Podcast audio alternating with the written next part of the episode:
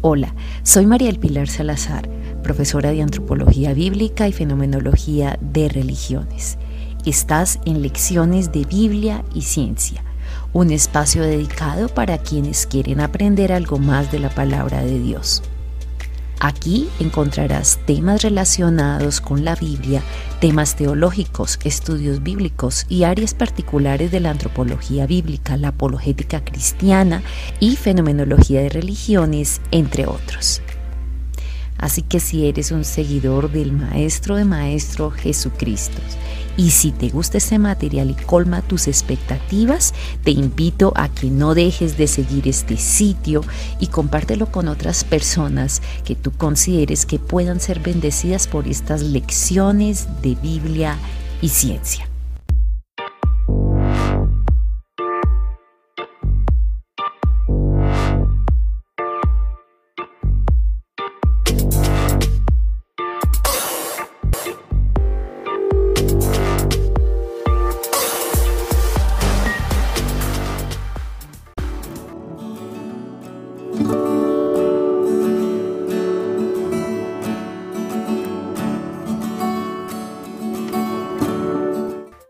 Toma una misma cantidad de resina, ámbar, gálbano e incienso puro y mezcla todo esto para hacer un incienso aromático como lo hacen los fabricantes de perfumes. Agrégale sal a la mezcla para que sea un incienso puro y sagrado. Muele parte de la mezcla hasta hacerla polvo y colócala en la tienda de reunión frente al arca del pacto donde yo me reuniré contigo. Este incienso será para ustedes algo muy sagrado y no deberá hacerse ningún otro incienso con la misma fórmula, pues le pertenece al Señor.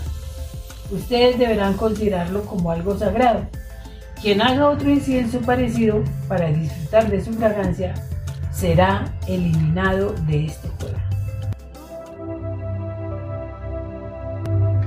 Bueno, estos días recordamos tanto la venida del niño, ¿cierto? De Jesús cuando se hace niño, pero también eh, la adoración que recibe por parte de los pastores y más aparte recibe una adoración, ¿cierto? Por los magoi, por esos sabios que venían de, Oriente.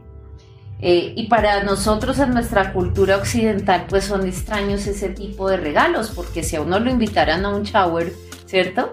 O llegara a, donde un bebé, pues uno llevaría en nuestra cultura actual que llevaría pañales. Para el niño, o sea, para sí, exacto. Exacto, pañales, talcos, ¿qué más? Perfume. Perfume, ropita, biberones. Talcos. Talcos, sonajero. para el niño. Claro, cepillo, champú, ¿cierto? Cremitas. Uno, uno piensa en pañitos. esos pañitos, ¿cierto? Eh, dice uno, bueno, de pronto no todo eso lo había en esa época, pues, pero por lo menos uno iría y llevaría tela, ¿cierto? Tela para el bebé, algún tipo de edredón o lo que se usara en el momento. Pero no, mire que estos eh, hombres, que no sabemos cuántos eran, muy seguramente era una comisión, ¿cierto? Porque no, no se iban en el desierto eh, tres personas solas, sino que era una, una comisión realmente. Una caravana. En esta comisión, eh, muy seguramente, ¿cierto? Traían varios de estos elementos allí guardados y era el famoso incienso, mirra y oro. Entonces, hoy vamos a simplemente ver algunos aspectos de por qué eran importantes algunos de ellos y me voy a detener en especial en uno de ellos. Hemos oído muchos estudios con respecto a otros, me voy a detener específicamente en el incienso.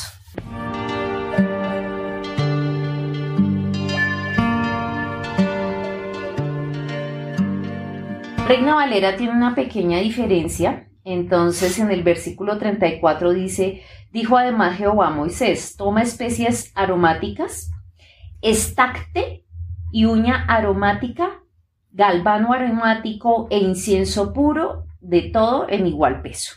Entonces mire que hace una pequeña distinción en los materiales. Entonces, hoy vamos a hacer una revisión de algo de qué significaban esos materiales que normalmente tenía ese incienso que se usaba en el templo. Ese incienso específicamente era de uso religioso, ¿cierto? Y se acompañaba específicamente para lo que eran los sacrificios del templo. Era específico para ese, ese tema y todas esas son resinas olorosas o balsámicas. ¿Y qué es un bálsamo? Pues un bálsamo es una secreción vegetal compuesta de resina, aceites aromáticos, alcoholes y ésteres. ¿sí? Y eso, de esas muchas que tenemos, se puede producir ese incienso. Esos bálsamos son usados como desodorizantes, purificadores, y también los usaban también en Egipto, se usaban mucho para, para momificar. Según el Talmud, Talmud la escritura muy propia eh, de algunos de los antiguos, ¿cierto? Hebreos, se añadían además siete especias, ellos decían, ¿no? Según su tradición, no está en la Biblia, sino en la tradición del Talmud. Mirra, casia, nardo, inclusive que todos de unos aromas impresionantes, azafrán, costus, que es una planta con flores, Masis, que es la cobertura carnosa de la semilla de la nuez moscada y canela. Se imaginan que era un, olor bien agradable, ¿cierto? Pero específicamente, ¿cierto? Pues eso decía el Talmud, pero específicamente el incienso del que estamos hablando menciona unos cuatro elementos muy particulares de los cuales vamos hoy a hablar.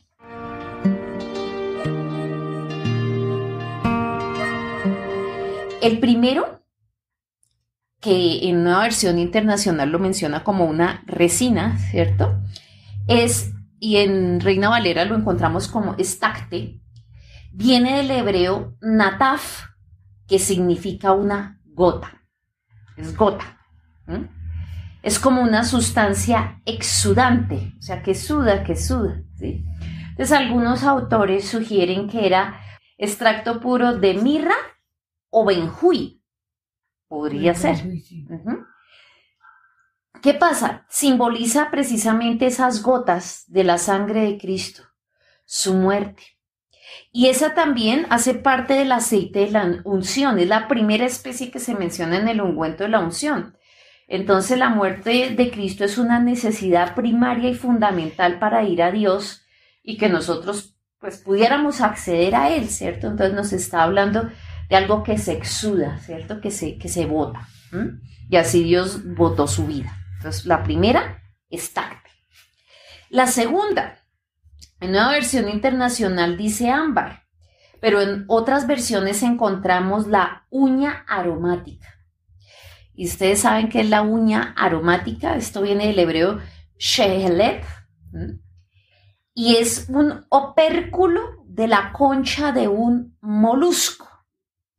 El molusco se llama el estrombo y es parecido precisamente a una uñita, por eso se le llama uña aromática. Y al ser quemado, ese opérculo produce un perfume. De qué curiosidad, ¿no? Toda una mezcla de perfume. Toda una mezcla, sí. Esta uña aromática crece en los pantanos del, del Mar Rojo, ¿cierto? E-, ese, ese molusco está en medio de los pantanos. Es una, curiosidad, ¿cierto? Que también está allí y, y, pues un pantano a veces puede tener muchas cosas que pueden ser un poco pestilentes, ¿sí? Entonces también simboliza como esa obra de que Cristo viene al mundo, ¿cierto? A un pantano, ¿cierto? Y es parte de él es destrozado, es quitado, ¿cierto? Y viene a morir también por nosotros para redimirnos, ¿sí? Entonces esa uña aromática es también eso. Bueno, la tercera sustancia que sí es común en las versiones es este nombre, gálbano. Gálbano aromático. Es una gomorresina gris y amarillenta, más o menos sólida y de olor aromático. Hace parte de la familia de las umbilíferas y se da normalmente en Siria y en Persia. Es usada en medicina y obviamente la vemos en el perfume de algunos altares. Ese galvano viene del hebreo chelebnag, ¿cierto? Que es como grasa y la otra terminación de la palabra significa llanto, grasa y llanto. Pero hay unas cosas bien interesantes que investigué acerca del, del significado o las funciones del galvano y tiene tres funciones que pueden ser un poco extrañas, pero bien interesantes. Primero, es que el galvano no es de un olor agradable. La verdad es que no, no huele bien, pero sí tiene una propiedad de potenciar otros olores. O sea, cuando se mezcla con otros, lo que hace es potenciar el olor de otros pese a que el de él no es agradable. Entonces, cuando se toma la mirra aromática más la uña, que hablábamos, la uña aromática, si se le añade el galvano, entonces el olor de esas dos, sí, se profundiza. Sí, lo concentra y le da mejor olor y se pierde el, mal olor del galvano. Entonces, eh, ¿qué nos habla eso también de, de Jesucristo? Pues Jesús también a veces no era tan dulce ni aromático.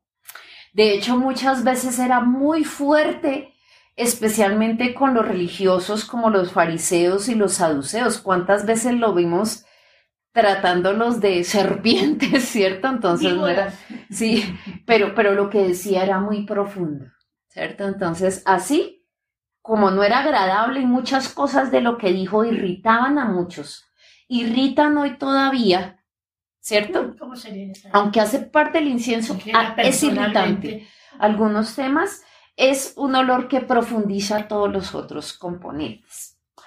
Otra propiedad extraña del galvano es que fija la fragancia del incienso por más tiempo.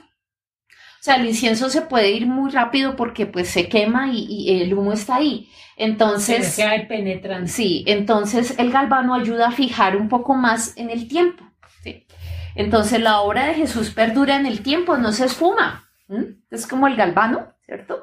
Está ahí haciendo que las cosas se prolonguen en el tiempo. Y tercera, una propiedad que encontré bien interesante del galvano. Funciona como repelente para insectos, reptiles venenosos y para serpientes. Una propiedad no muy conocida, pero hay plantas que tienen esas posibilidades. Entonces, eh, nosotros sabemos que bíblicamente eh, a la serpiente Satanás también se le dice que es la serpiente antigua. Entonces, eh, una de esas particularidades que implica también este galvano es que la muerte de Cristo es la que repele precisamente a esta serpiente antigua. En un sentido, ¿cierto? La muerte de Cristo no fue agradable. Claro que no fue agradable, ¿cierto? Fue totalmente compleja, dolorosa, o sea, no fue agradable para el Señor. Él dice, pasa de mí esta copa, o sea, no fue nada agradable, así como el olor del galvano solo no, no, no gusta, ¿cierto? Pero es un aroma que también fortalece, preserva a los otros elementos y le da el perfume a lo demás y expulsa a la serpiente. Entonces, podríamos decir de una manera un poco graciosa que la muerte de Cristo es un repelente del mal también. Entonces, ¿tiene efecto? Repelente el famoso galván.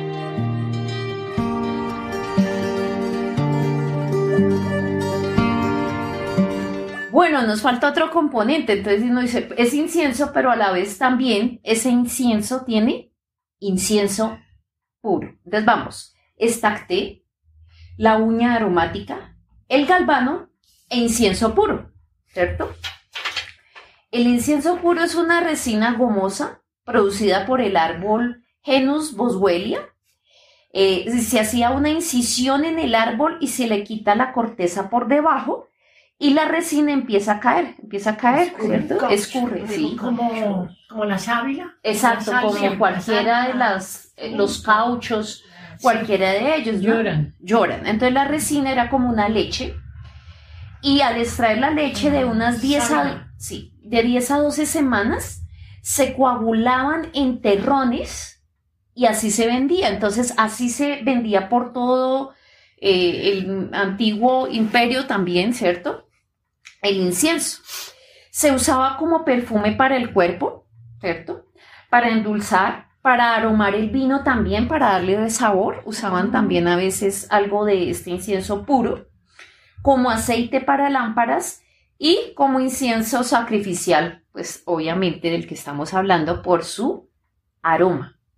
Entonces, con todo esto que acabamos de ver, efectivamente, el que los reyes trajeran, ¿cierto? O ese incienso es un regalo específico para un uso de un sacerdote. Eran los sacerdotes los que cogían el incienso aromático, ¿cierto? Y un sacerdote que hace abrir el camino, abrían el camino. Sacerdote, de hecho, es, viene la palabra latina pontifex, pontifex, perdón el que hace de puente, pontífex, el que hace de puente. Entonces, eh, la misión y el privilegio del sacerdote es servir de puente entre Dios y los hombres. ¿Y quién más que Jesús, con su aroma en la muerte, hizo posible llegar a Dios el Padre? O sea, subió ese aroma eh, de parte de él.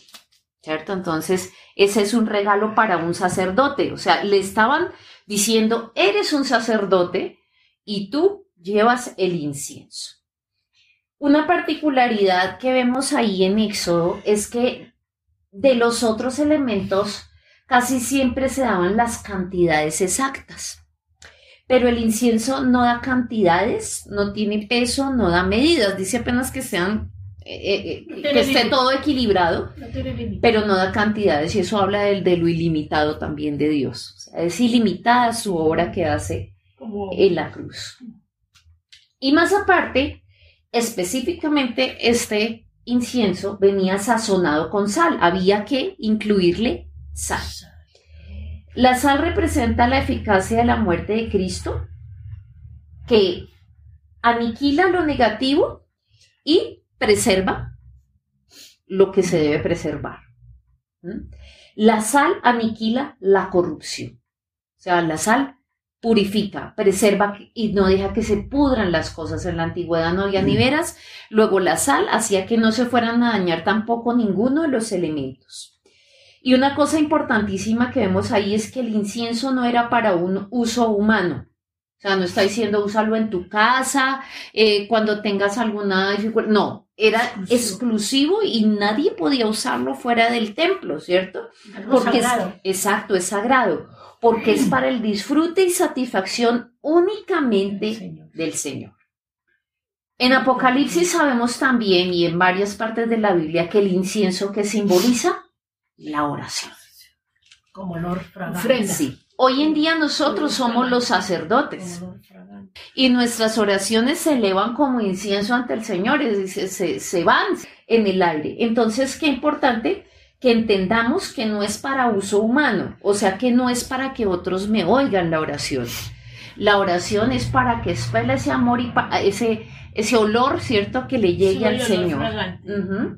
y, y qué bueno que revisemos también cada uno de esos elementos que debe haber en ese incienso que elevamos al Señor, entendiendo que es su obra magnífica en cada una de estos elementos. Entonces los reyes le trajeron regalos para alguien que sabía que era un sacerdote. Algo especial para alguien especial. Exacto.